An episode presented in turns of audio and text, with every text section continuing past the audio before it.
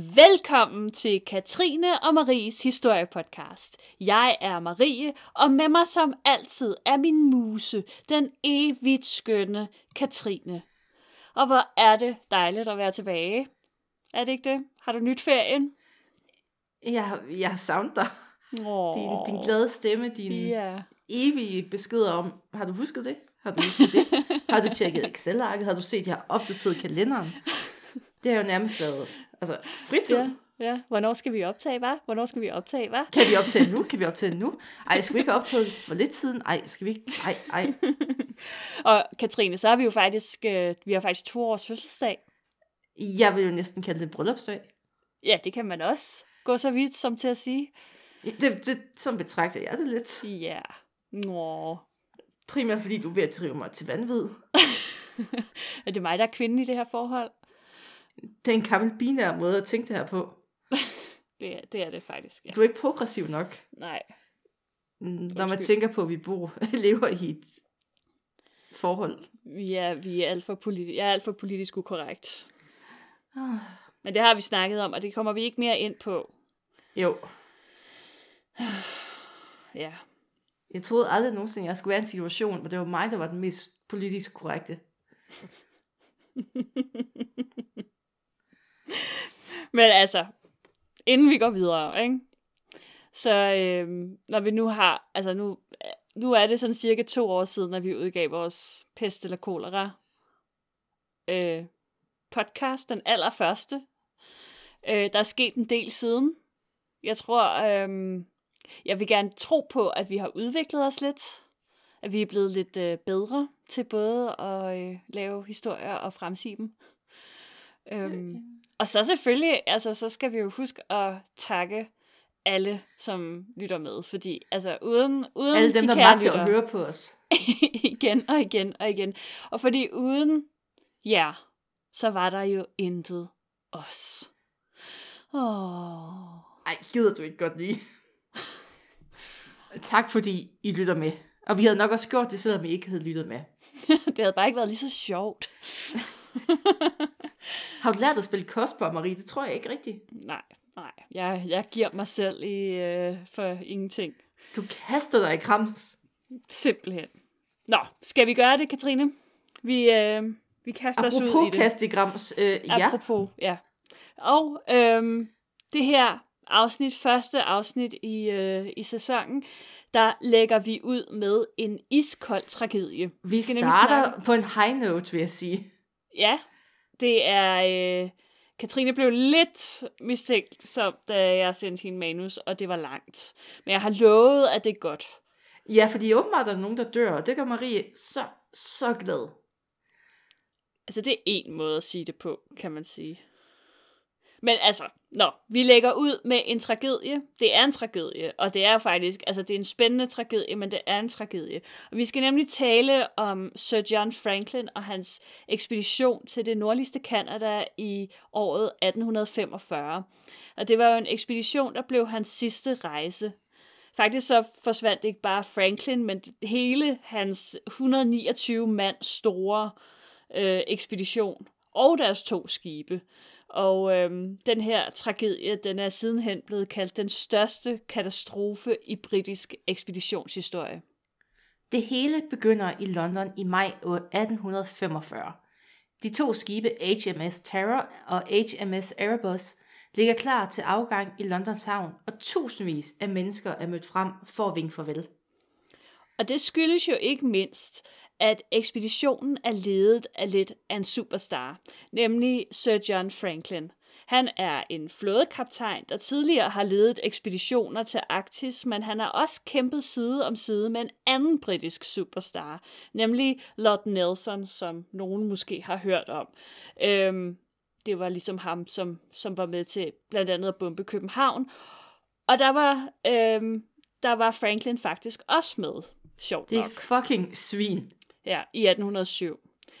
Ja, det er ham, øh, ham kan de nemlig være rigtig stolte af Fucking derovre i. svin. ja. Den, øh, Godt det- han dør. Ja. øhm, det, egentlig burde man ikke grine af sådan noget. Nå, øh, men øhm, Men han er utrolig populær i England på det her tidspunkt, og faktisk så meget, at øh, kongen adler ham i 1828, så er man altså helt op at ringe. Og derudover så har han fået så mange medaljer, at han knap nok har plads til dem på sin uniformsjakke. Men lad os lige lægge øh, Franklin et øjeblik. Ved du hvorfor, at sådan generaler og alt muligt, de altid bliver sådan lidt, hvad skal man sige, lidt mere volumøse med årene? Det er jo fordi, de kan få en større uniformstørrelse, så de har plads til medaljerne. Aha. Aha! Snedigt. Og så ender man med kors og bånd og stjerner på. Lige præcis, så hvis man har ambitioner inden for militæret, så skal man altid tage et ekstra stykke kage. Det er hermed et råd, der er givet videre Det er ikke noget, alle. I hører på den her forsvarspodcast, som i øvrigt er rigtig god, men det er et Det militært pro-tip. Det viser ambition, hvis du tager et ekstra stykke kage. Sådan. Det er noget, vi kan bruge i alle aspekter af livet. Ja. Men tilbage til ekspeditionen, for man Ja. kan jo spørge sig selv, hvad er det, de skal ud og ekspedere? Ja. Øhm, det er faktisk tredje gang, at Franklin han drager afsted på en ekspedition til Arktis. Det var han til synligheden helt tosset med. Og det hele det handler om, at man vil finde Nordvestpassagen. Ja, den dejlige, lette smutvej mellem Atlanterhavet og Stillehavet. Mm. Og det er jo ikke sådan en ny idé, man har fået, at man skal ud og finde den her passage. For faktisk siden middelalderen, der har der været drevet rigtig meget ekspedition i det her område. Netop fordi, at man gerne vil finde en kortere søvej mellem Europa og Asien. Fordi den der tur, hvis man skal fra Europa til Asien, sådan helt klassisk, mm. så skal man ned om Sydafrika, og det er, for at sige det pænt, en bøvlet tur. Det er det. Det er træls. Der kan ske rigtig mange slemme ting på den tur der. Roald Amundsen, han blev så den første, der i 1903-1906 rent faktisk sejlede gennem Nordvestpassagen. Men samtidig så kunne man så også konstatere, at ruten sådan ikke var rigtig brugbar som sejlrute, fordi der var simpelthen for meget is i, i farvandene. Men det, altså, det er jo alligevel en ret fed tanke, at det skulle tages, altså det tog jo rigtig mange år, altså Ja. hundredvis af år, at Mm. finde, altså at finde ud af, at den her passage bare ikke er brugbar. Ja. Altså hvem skulle have troet en rejse op omkring Nordpolen nærmest ville være præget af is? Jamen, det er en utrolig tanke. Det må Og der er bare stået altså, inuitter på de der isflager og bare tænkt, hvad har de gang i? De har bare Altså- stået rystet på hovedet og tænkt, what? Altså tror I, der kommer mindre is af at sejle nordpå? Jamen, Hvad har I altså, gang i? De, jeg er sikker på, at man har fortalt rigtig mange historier om de her dumme europæere, dumme, dumme hvide mennesker, der kommer Jeg sejlende tror der faktisk, at inuitter de har lige så mange ord for dumme hvide mennesker som for sne. ja, det kan godt tænkes. Det kan godt tænkes. Øhm, og, og med rette, vil jeg sige, fordi altså, det, det, de europæere, som begav sig på de her ekspeditioner til Arktis, de var ofte fuldstændig uforberedte. Det var ikke creme eller creme, vil jeg sige, man altid fik sendt afsted. Der var også historier om englænder, der tog, altså det var godt nok til Sydpolen, hvor de Ja. tog afsted i almindelig militæruniform. Ja. Fordi Jamen, det, det, det, det kan ikke ende galt. Det er jo det. Og det gjorde de faktisk også lidt her, men det vender vi tilbage til, hvordan de var klædt og sådan. Men altså, der er jo, jeg ved ikke, hvor mange europæere, der har mistet livet på de her ekspeditioner. Jeg, jeg, jeg, jeg kom, og det, det er jo så en, en helt en, en sidehistorie, men der var åbenbart øh, tre svenskere på et tidspunkt i slutningen af 1800-tallet, som ville flyve til Sydpolen i en luftballon. Eller var det Nordpolen? Nu kan jeg faktisk ikke lige huske det. En De af ville til en pol. De ville til en pol øhm, i en luftballon, og øh, gæt hvad? Det gik dårligt. Ej, ej. Siger Så, du, at kulde øhm, kan påvirke? Jamen Ej. altså. Nå. Men øhm, selvfølgelig så er der jo ingen af de her europæere, som vil lytte til de lokale folk. Fordi, halli hallo, altså, Hvad ved de om is? hvad, hvad ved de om is og Arktis? Men, øhm, Hvad ved det, de overhovedet om de lokale forhold? Præcis, altså. Hvorfor lytte til dem? Men altså, Franklin og hans to skibe, de stævner ud fra London den 19. maj 1845. Polarekspeditioner, de rejste altid afsted om foråret. På den her måde, så kunne man nå så langt som muligt, inden vinteren kom, fordi at der, altså der fryser skibene simpelthen fast. Og så kunne man ikke rigtig komme videre. Det var en naturlig pause på turen. Det var det. Det, var, det havde man ligesom, det, det planlagde man med, at man frøs fast undervejs. Men den her gang, der var man så også sikker på, at det ikke kunne gå galt. Og man ved bare, at når ingeniøren siger, det kan ikke gå galt. Altså, så, så, så ved man Der, godt. der er aldrig nogen skibshistorie, der er endt lykkelig ved, at de starter med udgangspunktet, det kan ikke gå galt. Nej, præcis. Ja, 100%. Er det ikke det, der er plottet i Titanic? Det tror jeg nok, det er. Øh, Det, det, er nok, øh, det er nok noget, der hænder i hvert fald. Men altså her, der, de havde virkelig forsøgt, og, og alt var planlagt ned til mindste detalje. Og man kan sige, hvis man skal tage dem i forsvar, altså Franklin, han har jo været afsted før. Og første gang, der var det godt nok gået dårligt. Mm. Og, altså størstedelen af besætningen var jo døde, og de overlevende, inklusive ham selv, de har været, altså som du sagde, var tvunget til at spise læder fra støvler, altså bare for at kunne overleve. Så man kan sige, det har været en learning experience. Det må man sige. Øhm, men Franklins, øh, Franklins erfaring betød også, at han, altså man kunne i hvert fald gå ud fra, at han måske havde en idé om, hvad der ligesom fungerede, og hvad der ikke fungerede. Og det havde man lyttet til. Ja, for man kan sige, nu havde han set, at det ikke bare for sjov, den der tur. Han, han synes ikke, det var fedt at spise Og de to... støvler. Mm, nej, han har måske taget nogle krydderier med. Mm, sådan lidt, Ja, ja. lidt jordbundsagtig støvle. ja lidt, lidt træls at gå tyk på. De to skibe, Erebus og Terror, de var tidligere krigsskibe. Og det var faktisk ret smart. Fordi de her skibe, de var jo bygget til, at der normalt skulle være tons tunge kanoner på. Og de her var jo også, de var sådan ret stabile og ret solidt bygget, fordi at de her kanoner, i de gode gamle dage, der var jo sindssygt meget rekyl på, de fløj jo rundt. altså, det, Ja, de skulle helst være bundet fast. Eller Ja, jamen, altså, fast, der var jo virkelig- bundet fast, men, øh, men ja, der var smæk på. det var der. Så det var, det var et skib, der var bygget til at kunne holde. Ja, og det var jo rigtig vigtigt med de her robuste skibe, fordi isen, den skulle man ikke tage let på. En ting er, at man kommer til at sidde fast, men isen, den bevæger sig jo samtidig. Det er jo ligesom, altså man er jo på et hav, så det er jo ikke bare fordi det hele fryser til is. Øh, isen, den ligger jo og bevæger sig oven på, på, på havet, kan man sige. Øhm, og, og, det tager i, og det tager skibet med sig. Så den presser ligesom mod skroget med sådan nogle enorme kræfter, Øh, og almindelige øh, træskibe, de bliver simpelthen bare knust til pindebrænde ved det her. Så derfor, der har man sådan taget nogle andre foranstaltninger. Blandt andet så har man altså forstærket skibene med ekstra træ og et jernpanser, simpelthen så de kunne stå imod isen, når det her skete. Ja, og derudover så var de udstyret med noget så moderne som dampmaskiner, der betød, at de kunne skyde en mægtig fart på op mod 7 km i timen gennem ishavet. Jeg ved godt, der sidder nogle skibskyndige derude og siger, det er ikke kilometer, det er knob. Det er knop. Men nu har jeg altså oversat det. Eller det var i hvert fald det, der stod i artiklen, så 7 km i timen, it is.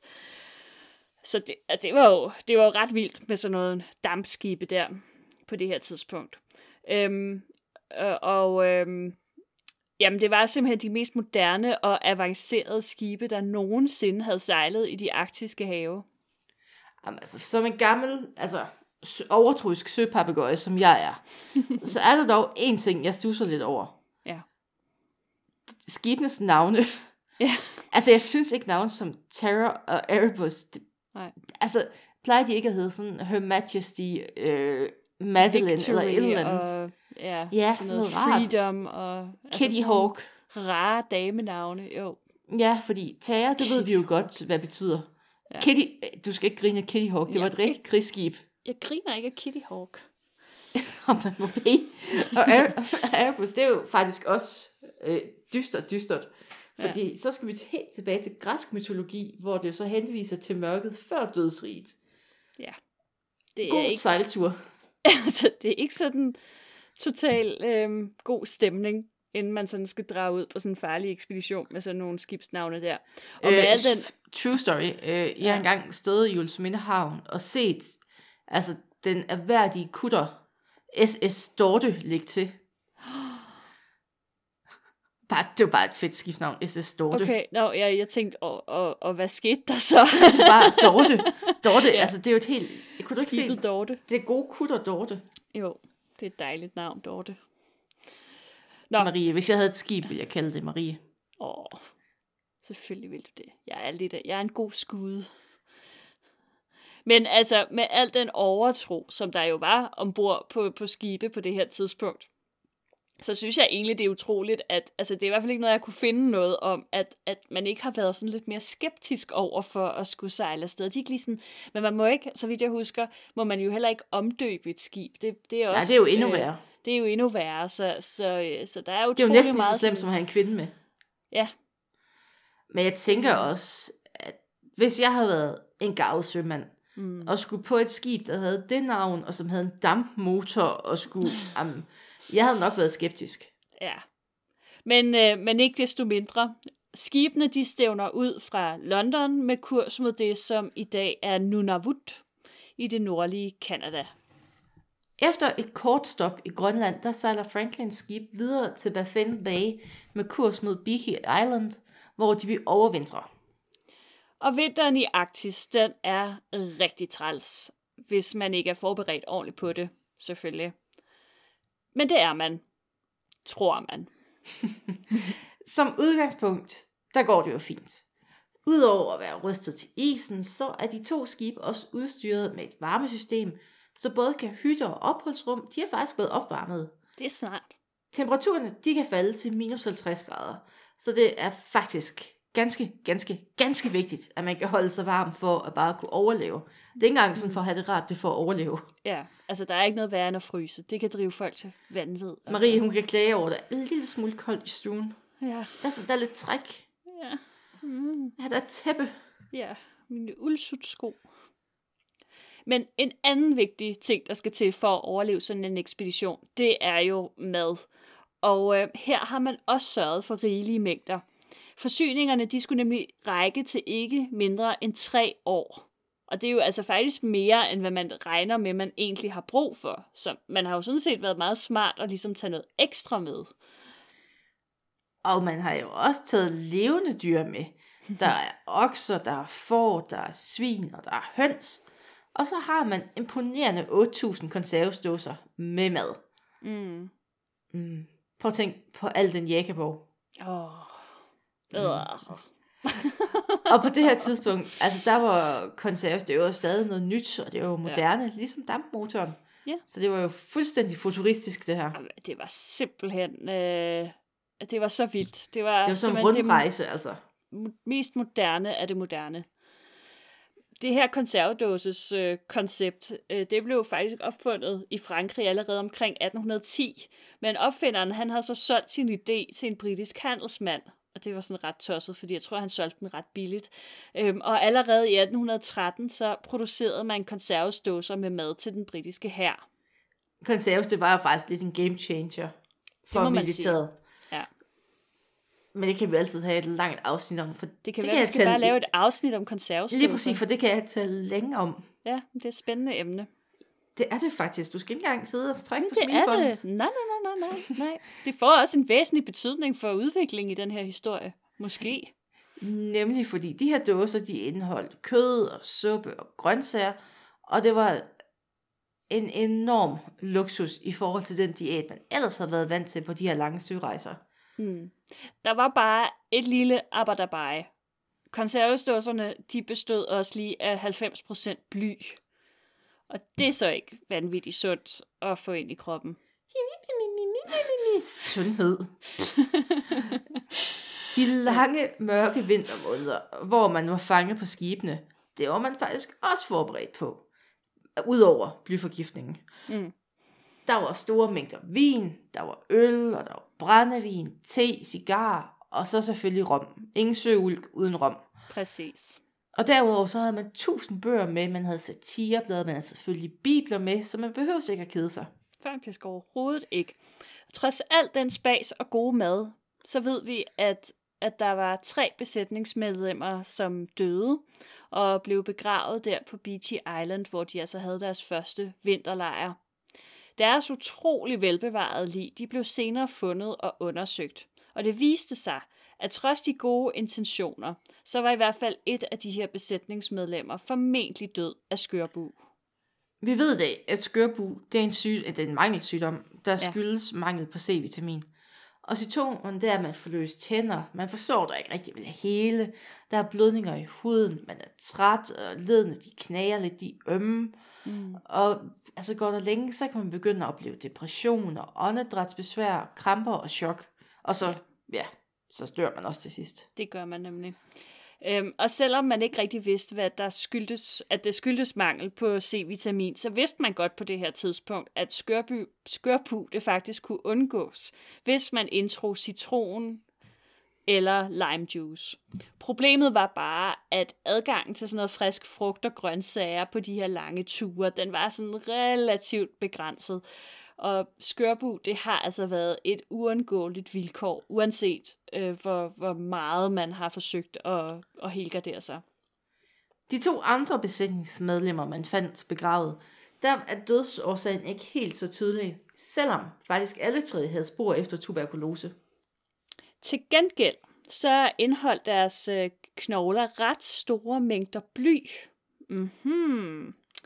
Så faktisk helt frem til for ganske nylig, så var det almindeligt accepteret, at konserveståserne, altså med, den her meget høje, med det her meget høje indhold af bly, havde givet besætningen blyforgiftning. Haps. Mm. Men så kan vi også spørge, hvad kunne man ellers dø af? For der er jo tusind ting på den her ekspedition, der er Det er faktisk mere sandsynligt, at du dør, end at du overlever på den her ekspedition, vil jeg så sige. Men en oplagt mulighed, det er jo selvfølgelig kulden. Temperaturerne om dagen, de nåede gerne sådan minus 35, måske endda helt ned til minus 50, og om natten er de selvfølgelig endnu lavere.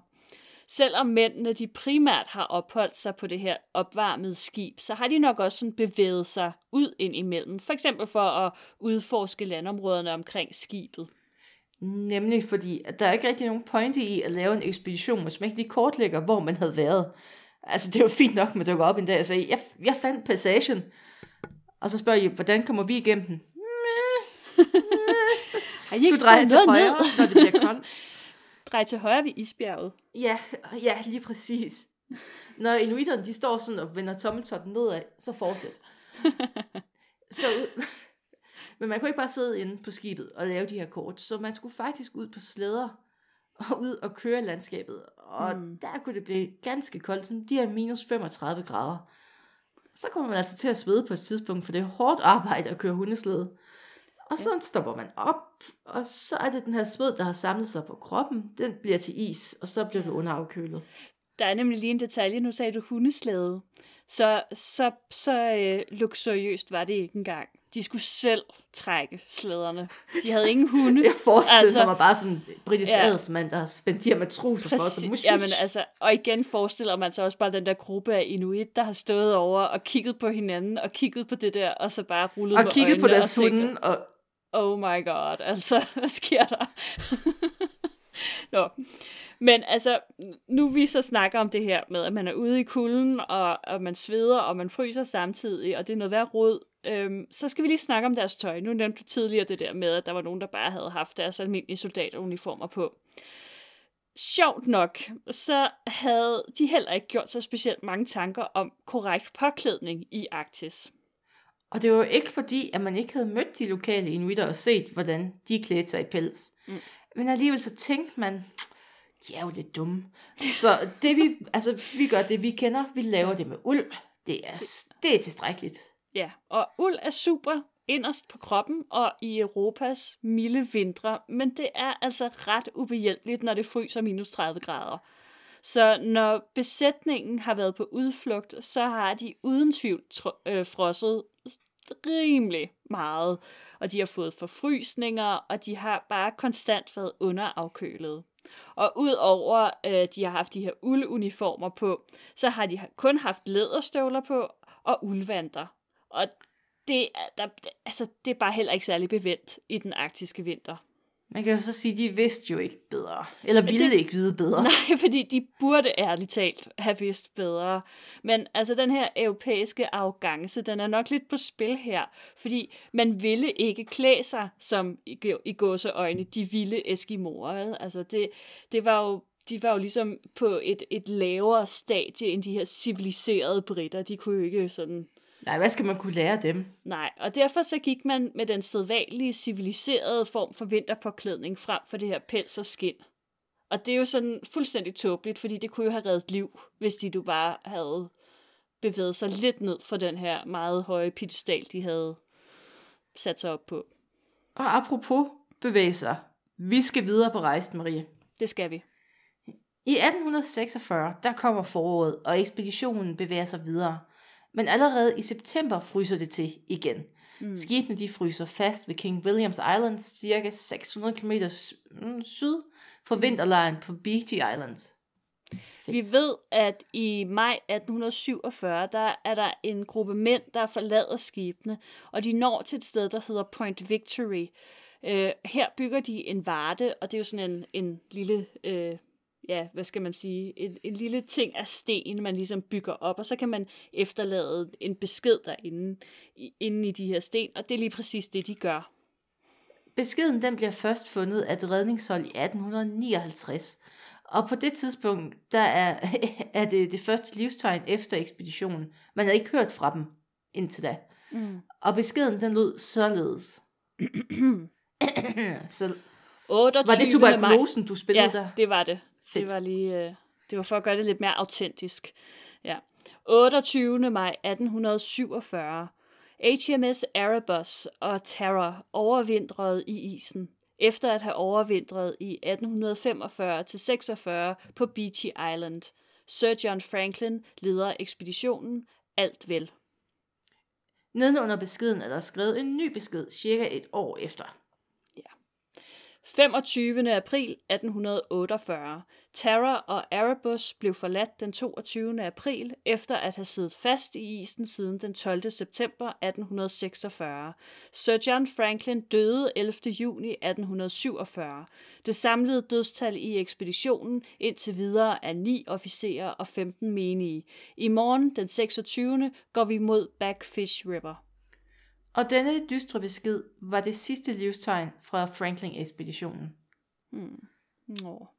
De to beskeder blev som nævnt fundet af et redningshold. Det var et blandt næsten 40 redningshold, der var blevet sendt afsted. Men forskellen var, at det her redningshold, de var ikke betalt af den engelske stat, men af John Franklins hustru Jane. Øh, kunne de bare have lavet beskeden og tænkt, nu tager vi hjem. vi stikker af. Nu, nu laver vi en besked, og så tager vi hjem, for her er hundekoldt. Ja, problemet var, hvad skulle de tage hjem i? Deres skibe var jo ligesom væk. Også redningsholdet. Nå, Det var dem, når jeg det er, på. Nå, det er redningsholdet, du Ja. tror lavede beskeden. Ja, okay. Det ved jeg faktisk ikke, om man nogensinde har undersøgt. Om For det er jo ikke ham selv, der har skrevet det. Nej, det er jo en... Øh, Det er jo en Det er jo- anden end det er jo, ja, det er jo en anden end Franklin. Det er jo så skulle være så ham, som var et eller andet... Nu, nu må jeg indrømme, at nu er jeg ikke lige helt skarp på, hvordan hierarkiet er på et skib. Men hvis Franklin ligesom er den øverste, så var det så den næste øverste. Øh, og, øh, og han har så overtaget ledelsen, efter Franklin er væk, ikke? Han har underskrevet den her besked. Men altså, ja, jeg ved, det ved, ja, okay. Nå, ja, Plot twist. plot twist. Men det var konen, der havde betalt den her ekspedition. Ja. Og Jane, hun var faktisk en af de første, der fornemmede, at der var et eller andet galt. Mm. To år efter ekspeditionen forlod London, havde ingen hørt fra dem. Men som udgangspunkt, så var man ikke rigtig bekymret, for det sker jo der ikke postvæsen, Præcis. når man er ude i de fjerne egne af verden. Nej, og der er heller ikke nogen telefoner, og der er ikke nogen telegrafer eller radio eller noget som helst. Og man var vant til ikke at høre på, fra folk, der var på lang fart. Så altså, man vidste jo også, at, at ekspeditionen havde forsyninger nok til tre år, og der var jo sådan set kun gået to. Så der var ja. jo ikke rigtig noget Man havde blyforgiftning nok til tre år. Præcis. Men man gav ikke op, og i foråret 1847, der sender den britiske flåde tre redningshold afsted for at finde Franklin og hans mænd. Men sommeren den går uden, at de finder spor efter dem, og til sidst så må redningsholdene opgive. Kulde, sult og sygdom får dem simpelthen til at vende hjem. Og det er så på trods af, at hjemme i England, der synes man, de er lidt nogle kujoner. Altså, herste Gud, hvem har taget skade af en lille smule frostvær? Ved du hvad? Ingen. Så, i 1850, der sender man et nyt redningshold afsted. Og ikke mindre end otte skibe den her gang. Og en af de her redningshold, de finder tre grave på Big Island, men derudover, der finder de ingen spor. Nej. Og det var de her tre Ja, ja, dem, vi grave, som om vi, før. som vi snakkede om tidligere, ja. Fundet af gravene sætter faktisk en midlertidig stopper for redningsekspeditionerne. Man konkluderer, at, at Franklin-ekspeditionen den må være gået tabt. Redningsekspeditionerne de er derudover mega dyre. Man har brugt, hvad der svarer til ca. 400 millioner i nutidskroner. Øh, og det har krævet rigtig mange menneskeliv, og man har mistet skibe, og, og så er man faktisk overhovedet ikke kommet nærmere en forklaring på, hvad der er sket med Franklin-ekspeditionen, og hvor de er blevet af. I 1854, der vender en anden arktisk opdagelsesrejsende hjem til London. Han hedder John Ray og bringer triste nyheder med sig. Ja, fordi på sin rejse, der har han mødt de her lokale inuit, og som øh, de har fortalt ham, at de sådan cirka fire vintre tidligere, det svarer altså så til i 1850, der øh, mødte de en gruppe hvide mænd. Og øh, de her hvide mænd, de havde en redningsbåd på en slæde, men de så sultne ud. Og sådan ved hjælp af tegnsprog, så har de her mænd så fortalt de lokale, at deres skib var blevet knust af isen, og at de var på vej mod syd. Det passer jo egentlig meget godt med den der besked, der blev, blev efterladt. John Ray han fortæller, at Inuit senere samme år fandt gruppen igen, men de var døde. Lemmer de var skåret af line, og man fandt gryder med rester af, hvad der altså uden tvivl var menneskeknogler. Mm. De havde været så desperate, at de var begyndt at spise hinanden. Ja. Og han fremviser desuden genstande, de han har fået af Inuit, som kun kan stamme fra Franklin-ekspeditionen. ja. Men den her tanke om, at de fine britiske søfolk har måttet ty til kannibalisme, den kan man bare overhovedet ikke have i England. Ej, nej, Jo- så man John jo- Ray, puha. ej, puha. Altså, det her, det er jo imperiet på det her tidspunkt. Ikke? John Ray, han bliver lagt på is, og man overvejer ikke at sende flere folk afsted for ligesom at få udspurgt de her øh, lokale stammer yderligere. Og det må jo have været super frustrerende for Franklins kone Jane. Mm.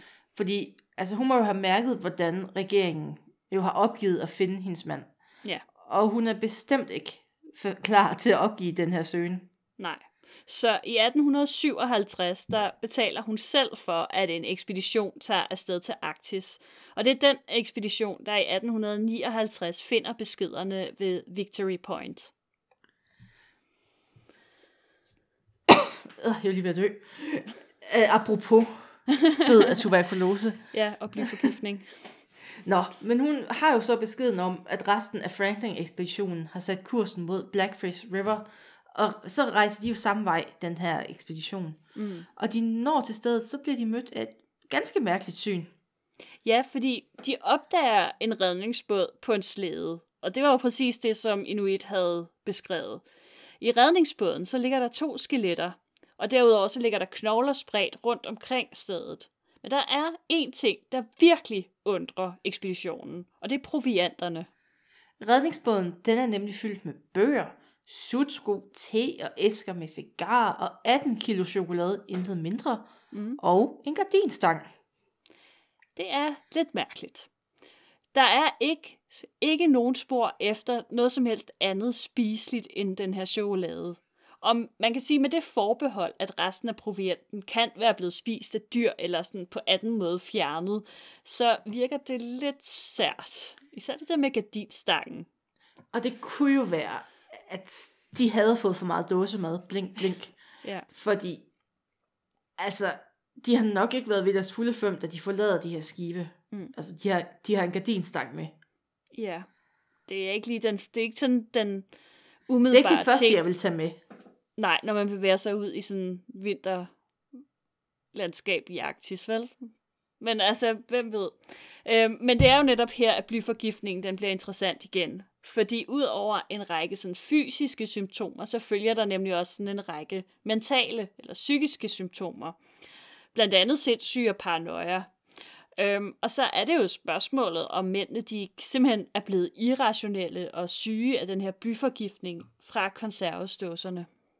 Seriøst, forestil dig at være på det skib, der er siddet fast i isen, Mm. med en flok mennesker, der har levet af bly i et år. Ja. Det, Spændende. altså, det har været...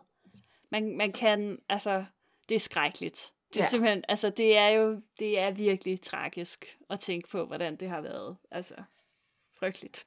Nå. Og den her blyteori, det er jo. Ja. noget, der er blevet undersøgt. Mm. For i 97, der bliver knogle, altså 1997, for ja. Ganske nylig, eller Eller sådan. det er på Ish. nylig-ish, I nyere tid. nyere tids historie, 1997. ja. Der bliver knoglerne for Backfrizz River undersøgt, og forskerne de kunne bekræfte, at der var et ganske højt indhold af bly i knoglerne. Mm. Ja. Og indtil for ganske nylig, så var det faktisk teorien om blyforgiftning, som var den dominerende, når man skulle forklare, hvad øh, og hvorfor det gik, det gik så galt for Franklin-ekspeditionen. I 2018, det er en rigtig ny historie. Det er en ny historie. Nu er vi up to date. Ja, der blev resultaterne af et nyt studie offentliggjort. Forskerne de kunne faktisk afvise, at det var blyforgiftning, der havde været den primære årsag til besætningsmedlemmernes død. Ja, det var meget mærkeligt. Men de har altså kunnet påvise, at blyforgiftningen mest sandsynligt har fundet sted inden ekspeditionen. Og det har nok noget at gøre med, øh, hvordan det er blevet lagret i knoglerne. Og der skal man jo også tænke på, hvis man synes, det lyder mærkeligt, det er faktisk ikke så mærkeligt, fordi at, øh, at, at der var rigelig mulighed for at få blyforgiftning hjemme i, i, i, i England også. Altså, jeg, jeg mener, altså man puttede jo bly i alt muligt, og vandrørene, var de ikke også foret med bly? Altså, det var, Var det ikke i Bly. Rom? var det det? Nå, okay. Det kan godt være, det ikke var i London, så. Ja, men, altså, Men- bly, men der det var masser af andre og bly. Ja. det ene og bly det andet. Og... De elskede bly. Øhm, Hvem gør ikke det? Jamen præcis. Øh, men, men altså, det, øh, det, det tyder altså på, at, at den her blyforgiftning er sket, inden de er taget afsted på ekspeditionen. Bly har desuden nok det bedste navn i det periodiske system. Mm. Kender du det? Ikke sådan lige. Det er et rart ord. Det er plumbum. Plumbum. Åh, det er fantastisk. Ja. Det er yndlings... Nå. øh, apropos. Ja. Til gengæld, der fandt forskerne spor efter binyrebaksvægt hos flere af besætningsmedlemmerne. Det kendes også som Addisons sygdom. Og det kan faktisk være et resultat af tuberkulose, vores gode gamle ven. Mm. Hvilket man også ved, det fandtes jo blandt mændene ombord, fordi man har fundet det i de her lig. ja. Altså, De- stort de set første. alle, alle i 1800-tallet led af tuberkulose. Mm. Tæt på i hvert fald. Men det er jo faktisk... Hvordan har man overlevet 1800-tallet? Jamen, øh, det er der Jeg heller ikke særlig mange, det der er har. næsten mindre risikabelt at leve som i stenalderen. Jeg kan faktisk love dig for, at der ikke er nogen, der har overlevet 1800-tallet. Jamen, altså, det er der ikke noget under. Nej. Det er kun dem, der døde der ikke. Ja. Der var måske nogle enkelte, der overlevede 1800-tallet. Men, en, måske. En. Men det er faktisk, altså det her med Addisons sygdom og tuberkulosen og sådan noget, det er faktisk ret interessant, fordi en af de ting, man har sagt var bevis for blyforgiftningen, det var blandt andet, at Inuit havde fortalt John Ray, hvordan de her hvide mænd, som de havde mødt, øh, de var sådan sorte omkring munden. Og netop sortfarvning af huden, det kan være symptom på blyforgiftning, men lo and behold, det kan faktisk også være symptom i Addisons sygdom. Så hvad tror vi officielt på nu, bare så jeg ikke øh, ydmyger mig selv? Ja, men så vidt jeg har kunnet læse mig frem til, så mener man, at det er mest sandsynligt, at Franklin og hans mænd døde af skørbu, sult og kulde. Men vil du høre noget, der er endnu mere crazy? Oh yeah. Oh yeah. Den her undersøgelse, der blev offentliggjort i 2018, den indeholdt også en DNA-analyse. Og til forskernes store overraskelse, så viste det sig, at nogle af individerne faktisk var kvinder. Og til med, så kunne man se, at det var faktisk europæiske kvinder. Så det var ikke bare fordi mændene, de var blevet gode venner med nogle inuit-kvinder og havde inviteret dem med over i deres slæde eller sådan et eller andet. Øh, hvis fandt man først ud af det nu, det er sådan, Ja. har man bare haft nogle uregistrerede kvinder med? altså, det var jo forbudt for kvinder at Ja, arbejde i lige flåden. præcis. Det, det var det jo, men man har jo, man, altså så officielt har man jo ikke vidst det. Øh, de er jo blevet registreret ombord med mandenavne, ikke? Men, men man ved, øh, altså historikere ved godt, at der er nogle kvinder, som alligevel har snedet sig med ombord i forklædning. Det er både, altså til synligheden sket her, men man ved også, at det er sket under nogle af krigene og sådan noget. Og så undrer man sig Øhm. over, hvorfor det gik galt.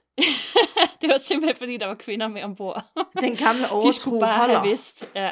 Men det er faktisk, altså det synes jeg er skide spændende, ikke? Altså det er et helt, det er et mysterium i mysteriet. Hvem var de her kvinder? Mr. Reception nu.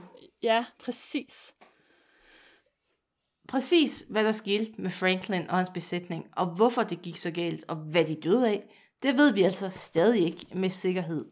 Men man forsker stadig i det, så måske kommer der flere nye resultater i de kommende år. Det tror jeg bestemt, der gør. Øhm, en anden helt væsentlig udvikling, det er jo, at man i henholdsvis 2014 og 2016 fandt vragene af de to skibe, HMS Erebus og Terror, på bunden af havet ved King Williams Island. Dem undersøger man stadig, men det er selvfølgelig sådan lidt svært på grund af klimaet deroppe. Det var ikke kun Franklin, der havde problemer, men man kan så sige, at de moderne, der arbejder deroppe, de ved, hvornår de skal stoppe og tage hjem igen. Når de begynder at fryse fast under isen, Ja, præcis. så banker man lige to gange for at komme op. Ja. Men altså på plussiden kan man jo så sige, at de her iskolde temperaturer, de har jo så betydet, at de her skibe de er virkelig velbevaret. Mm. Og man håber, man kan finde flere svar på grund af det. For eksempel logbøger eller dagbøger, som kan kaste lys over ekspeditionen. Ja, og det lyder jo lidt underligt, fordi det er trods alt under vand, så hvordan skal de her ting af papir være Øh, bevaret? har du nogensinde set Titanic? Det tror jeg ikke, du har. Ja. Den der tegning får de revet op for Nå, et det pengeskab. er da rigtigt, ja. Det gør de Og da også. Titanic er faktisk mit uh, sådan, fikspunkt i forhold til arkeologi under vandet. Det er klart. Jamen, det, det er et fornuftigt fikspunkt at have.